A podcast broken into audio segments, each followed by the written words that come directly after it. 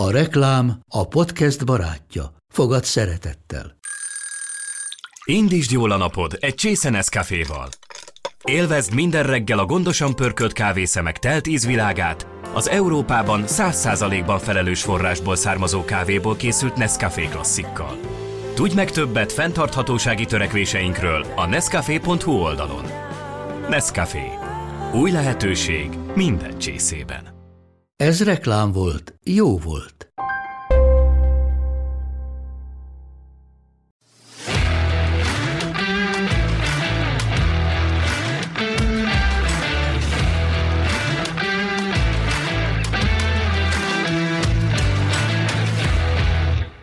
Szép jó napot kívánok, szeretettel köszöntöm a hallgatókat, ez itt a Root Look, az Index podcast műsora. Jó magam Kozár Alexandra vagyok, és rendkívül örülök, hogy a vendégem, a vendégünk Feszbaum Béla, színész, rendező, már doktori fokozattal rendelkező színháztudós, színház történész, de nem hiszem, hogy különösebben be kéne mutatni őt a hallgatóinknak.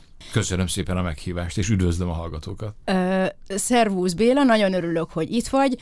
97-ben szerződtél a Víg Színházba, és ha jól számolom, jövőre lesz, hát kimondani sok, 25 éve. Az a kérdésem, hogy ha nem a Víg Színházban kezded a pályádat, hanem másút, a Radnótiban, a Katonában, bárhol az örkényben, mondjuk akkor még nem volt örkény, akkor is kitartasz szerinted ennyi ideig, vagy ez a hűség, ez a Víg Színháznak szól?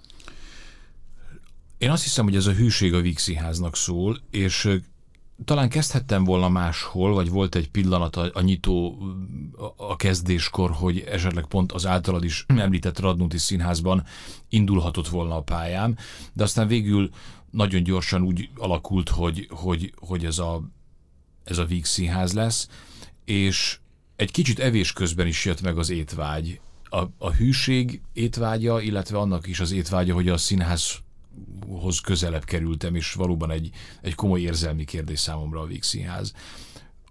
Mennél több időt töltöttem ott, gyakorlati feladatokkal, annál inkább ástam bele magam, vagy jöttek szembe, inkább így mondom pontosabban, jöttek szembe a színház múltjából olyan arcélek, olyan igazgatók, rendezők, olyan anekdóták, olyan, olyan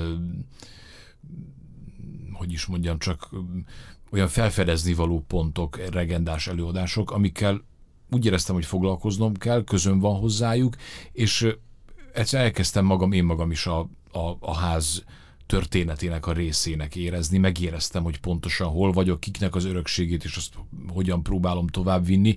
Szóval elhelyeződtem egy Vixi-házi rendszerben, és ennek a rendszernek én boldogan és, és nagy örömmel vagyok a tagja, akkor ezek szerint, ahogy mondod, én is most számolok utána 25 éve meg tudnál nevezni, említeni három olyan előadást, ami számodra nagyon-nagyon fontos volt, ezért, azért, amazért a Vígszínházban?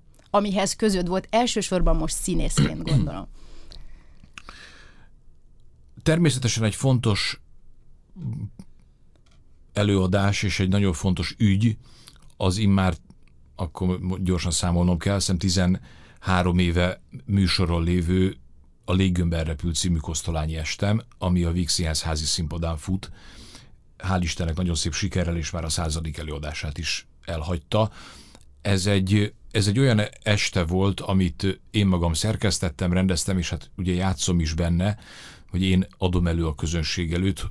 Egy teljesen egyszemélyes ügy, a Martontól, akkori igazgatómtól és, és, és a színház vezetőjétől egy nagyszerű és csodálatos lehetőség volt, hogy ezt én ott megcsinálhattam. Nem számítottam erre, hogy még tizenvalahány évvel a bemutatója után is ezzel foglalkozni fogok, de valahogy annyira, annyira fontossá és gazdaggá vált az én életemben, és azt remélem, hogy talán a közönség is örömmel és szívesen jön erre az előadásra, hogy itt nem csak színészként, hanem, hanem egy másik típusú gondolkodóként is ki tudtam magam próbálni, közben pedig abból is fontos, vagy abból a szempontból is nagyon fontos, hogy előadóként nagyon sokat kaptam tőle. Ugye egyedül a közönséggel közel száz percen keresztül kosztolányi szövegein ö, megmutatni valamit az éppen aktuális korból, jelenből, belőlem, átadni a szerzőt, ö, egyszerre megmutatni költészetét, líráját, újságírását, egy különleges és, és szép feladat volt,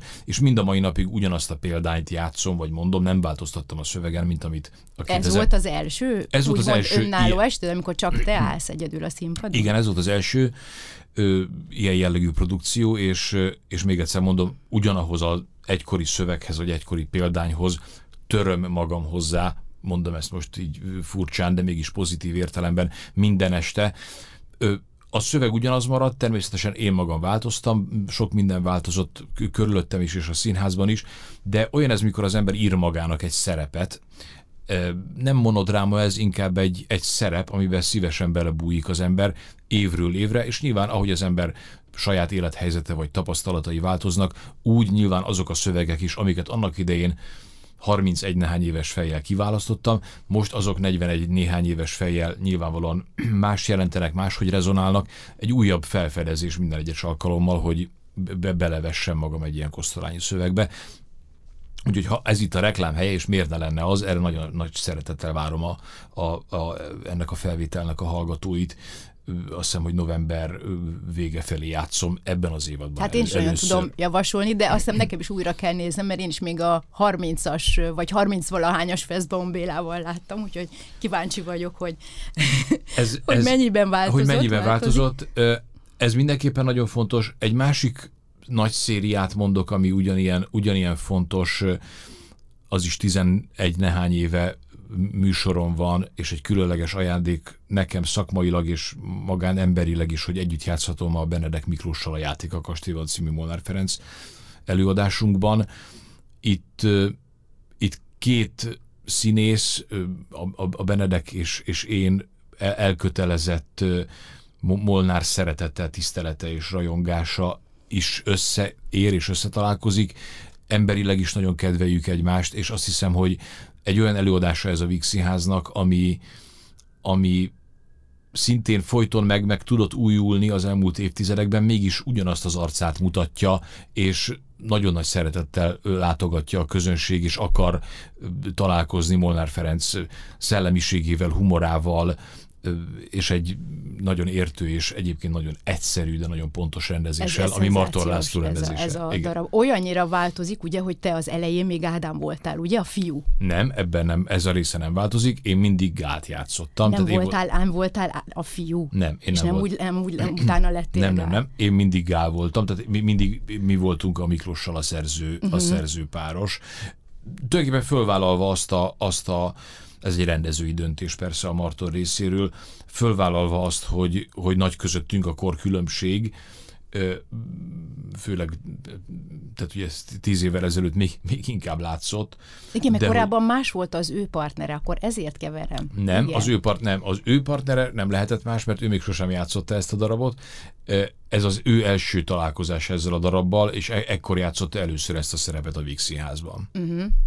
Tehát a játék a kastélyban egy, egy egy fontos előadás, abból a szempontból is fontos, hogy őriz valamit a legrégebbi Víg Színház legrégebbi stíljéből, eleganciájából, világából, és hál' Istennek, nyugodtan mondhatom, ez is túl van azt hiszem a 130-140. előadásán már, hogy a mai közönség is, tehát nem úgy nézi ezt az előadást, vagy nem úgy nézi ezt a színdarabot, mintha egy 80-100 évvel ezelőtti darabot nézne, hanem épp úgy szerintem szórakozik rajta, és épp úgy örül neki, és épp úgy, épp úgy tölti fel színházi élménnyel, mint az egykori Víg színházi nézőit.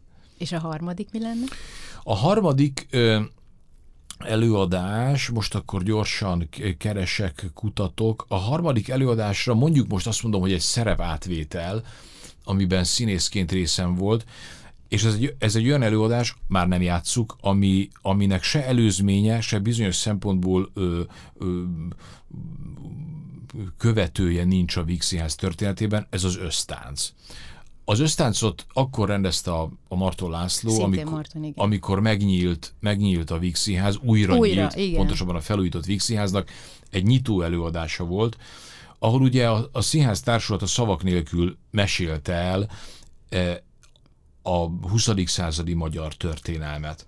a 20. századi magyar történelemben a, a kisember, vagy a kisemberi mikroközösségek szerepét, hogy léptek fel ezek a kisemberek a történelem nagy színpadára, mi történt velük, és hol tragikusan, hol humorosan, rendkívül gazdag színházi formába öntve, nagyon szórakoztatóan és nagyon nagy sikerrel több százszor ment az előadás. Én ezt elsős főiskolásként láttam a karzatról, vagy valami kakasülőről, és rendkívül nagy rajongásra és szeretettel néztem. És vágyottál, irigykedtél? És különös dolog volt belekerülni az előadásba, mikor épp egy belső vérfrissítése volt. Ö, egészen más, hogy, más, hogy tudtam benne részt venni úgy, hogy ezt az előadást láttam, nagyon szerettem, és nagyon nagyra tartottam, és nagyon szerettem az, az értékeit nagyon érdekes és pozitív jó érzés volt, hogy hosszú-hosszú éveken keresztül még úgy játszhattam aztán ebben az előadásban, hogy nekem ez nézőként egy nagy élményem volt. Nagyon érdekes, hogy egyébként gondoltam, hogy ezt a hármat fogod megnevezni, hogy mind a három így vagy úgy a Marton tanár úrhoz kötődik. Hogy hadd kérdezzem meg, hogy téged mennyire viseltek meg a vele történtek, illetve aztán a halála. Tudom, hogy ez egy régi ügy, de nem tudom nem megkérdezni, annál is inkább, mert ma este lesz ugye a 300. PUF, a Pál utcai fiúk, amit szintén ő rendezett, és ő már nincs itt közöttünk, távozott, de hát mégis egy óriási megrázkódtatást okozott a, a, az ügye a Víg Színházban, hogy téged ez színészként mennyire érintett, tehát hogy hogyan tudtál utána tovább működni, tovább játszani, hogyan tudtál a, akár a halála után az emlékével, meg egyáltalán ezzel az egész ügyjel megküzdeni. Nekem a Marton a mesterem volt, a, a főiskolai tanárom, osztályfőnököm, és ő hívott a Víg Színházhoz. És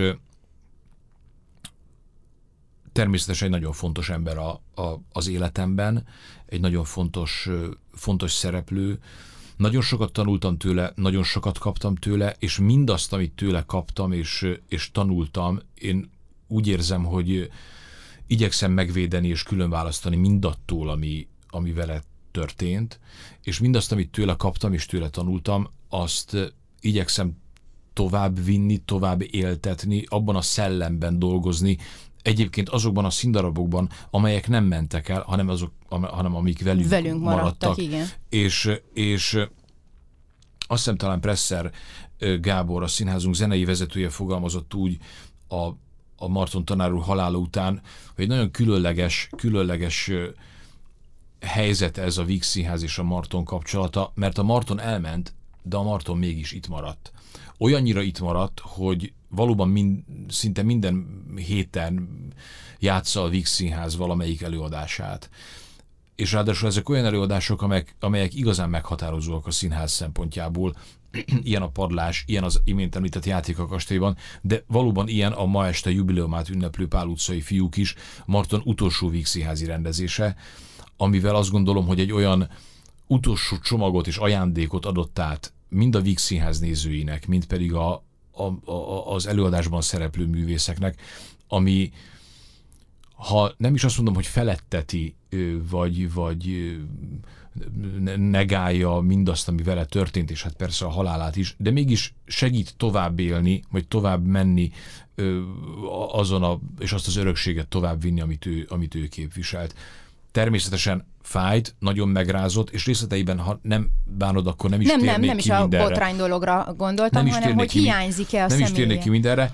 Természetesen hiányzik, mint apa-fiú relációban, hát persze ugye az ember érik, és kicsit arra számított, hogy, hogy majd, ahogy megy az idő előre, egyszer csak lesznek dolgok, amiket ha korábban nem is beszéltünk meg, de talán most már majd meg fogunk beszélni, esetleg bejebb avat, vagy bejebb húz az ő színházi világába, vagy a színházi tapasztalataiba.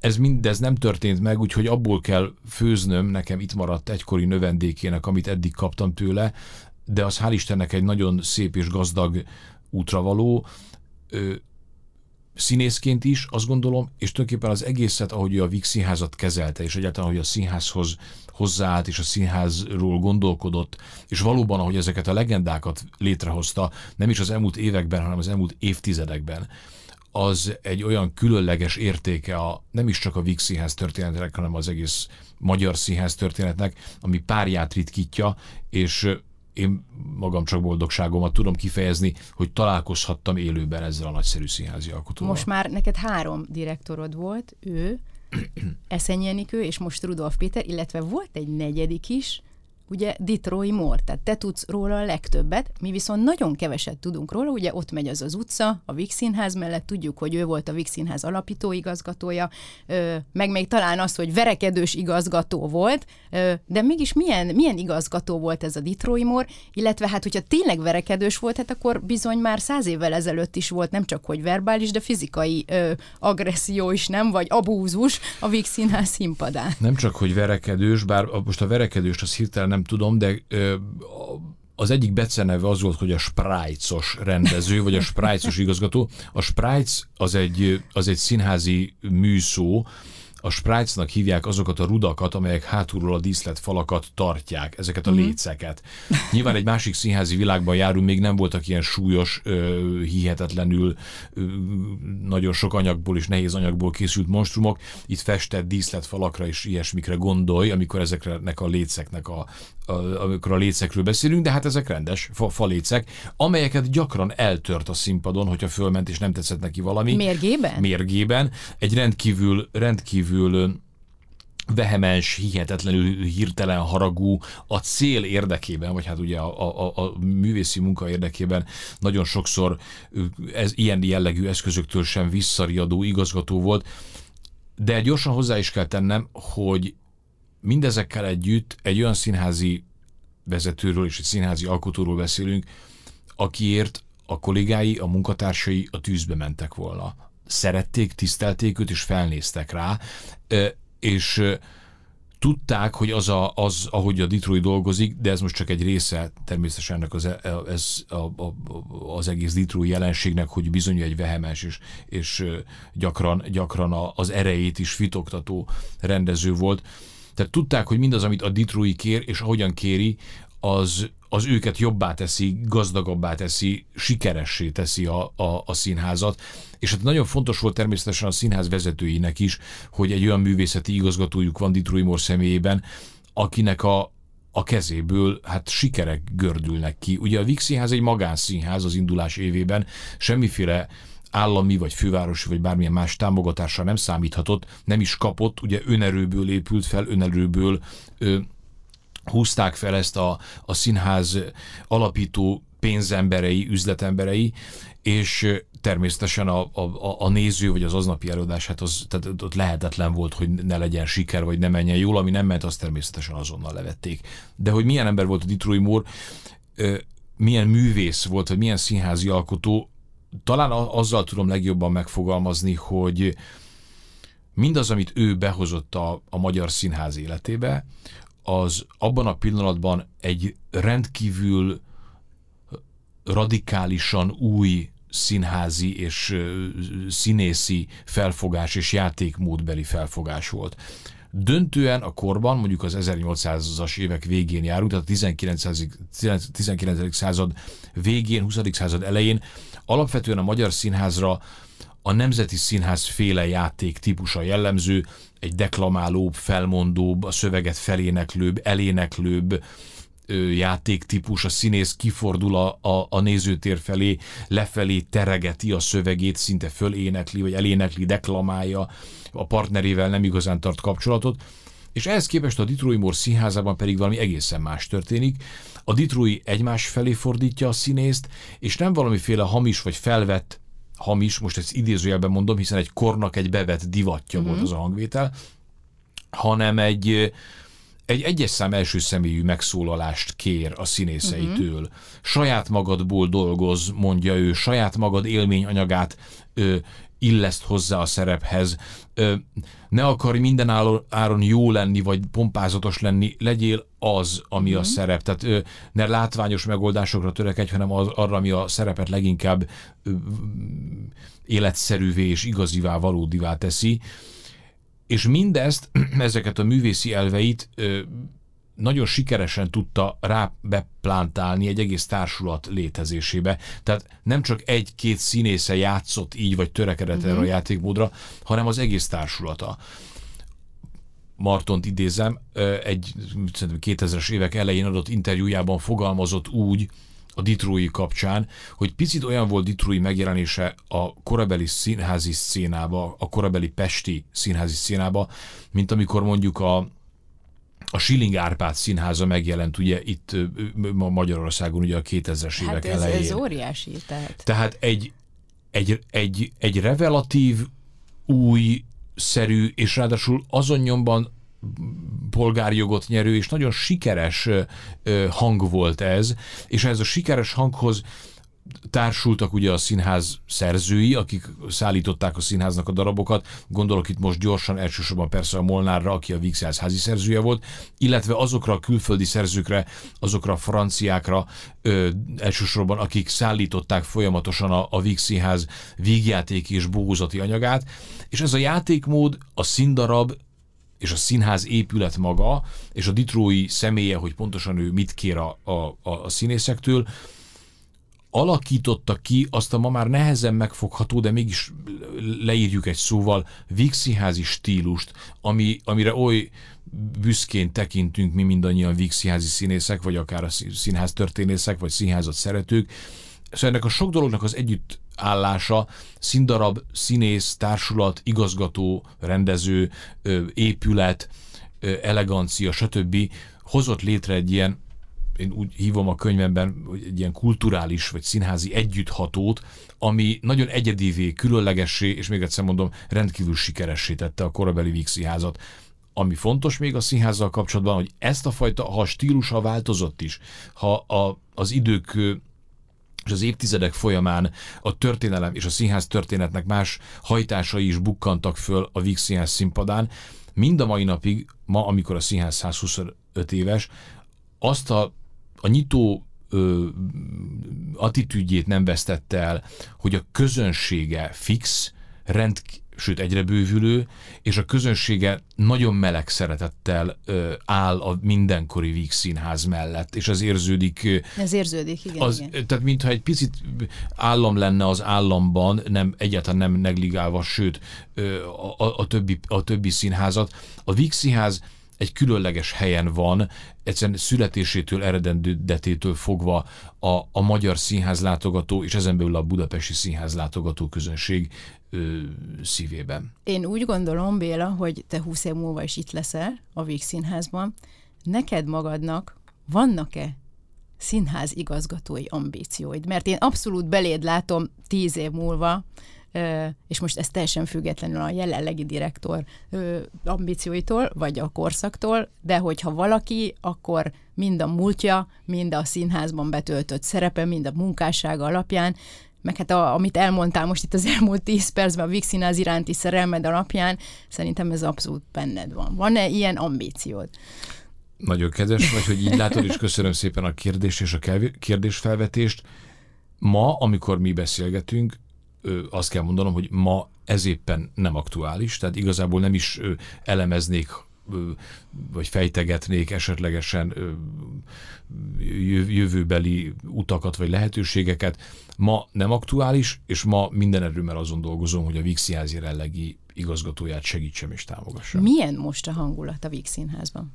Én szerintem egy, tehát igen, tehát gyorsan ketté kell választani, ugye egyrészt az új igazgató személyét, aztán utána beszélnünk kell magáról a Covid helyzetről Igen. is, tehát egy, egy, nagyon, egy nagyon vegyes és kevert helyzet van. Egy biztos, hogy a, a valamiféle szelep, ami az elmúlt években vagy évtizedben nem húzódott ki, és nőtt, nőtt, dagadt bent, sok-sok keserűség, feszültség, és a napokat nem biztos, hogy a legmegfelelőbb irányba terelte. Én azt gondolom, hogy az most nincs. Egy jó hangulatú, egymásra figyelő, a társulat és a vezetés között élő és létező kommunikáció zajlik, meghallgatása zajlik egymásnak, sok minden figyelembe van véve, és nyilvánvalóan a, a Rudolf Péter habitusából, attitűdjéből származik egy, olyan fajta létezés, hogy szívesen van az ember a közelében, mindig van benne valami humor, mindig van valami feloldás, a legnehezebb helyzetekben is van valami, van valami kiengedés. Egyelőre ez látszik, hiszen ugye nagyon sok időt nem töltöttünk együtt, hiszen a Covid kvázi szétültetett bennünket egyből az elején. És reméljük, hogy nem De, remé- de reméljük, hogy ez még egyszer nem történik meg.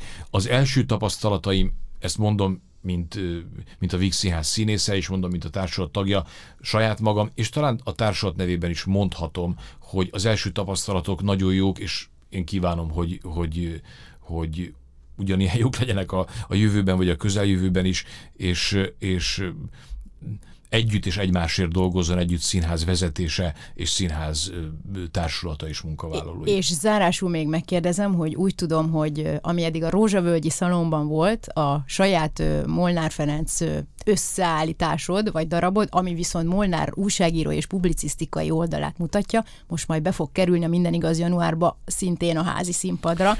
Hát csináljunk ennek egy kis reklámot, annál is inkább, mert nem csak az én véleményem, mert én ezt láttam annó, de sokaké, hogy ez egy fantasztikus előadás volt.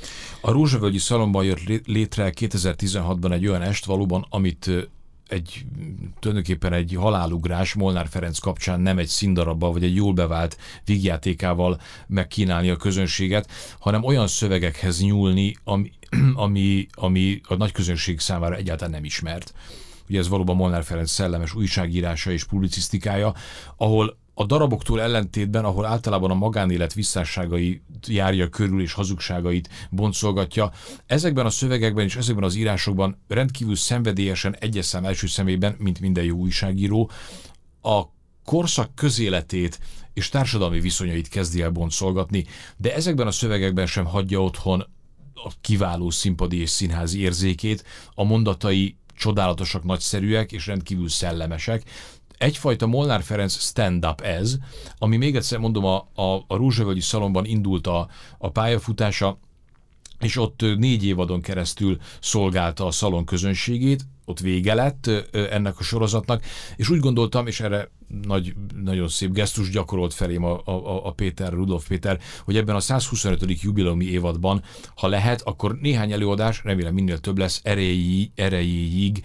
hazahozhatom egy picit Molnár Ferencet és ezt a produkciót a Vixiász házi színpadára, aki Molnárral egy kicsit más, hogy más szempontból is szeretne találkozni, szeretne felfedezni magának egy ismeretlen, ismerős Molnár Ferencet, annak nagyon ajánlom majd, hogy januárban keresse a Vixiász házi színpadán a Szülőfalun Pest Budapest című Molnár Ferenc előadást. Nagyon-nagyon reméljük, hogy ez megvalósul, hogy el tudunk menni, én biztos elfogok, és hát ö, szörnyen sajnálom, hogy ennyire elröpent az idő, mert kb. az az érzésem, hogy két perce beszélgetünk. Feszbom Bélával nagyon szépen köszönjük, hogy eljöttél. Ez volt az Arút Luk, vagy a Root Luk, az Index Kulturális Podcast műsora. Viszont hallásra. Köszönöm szépen.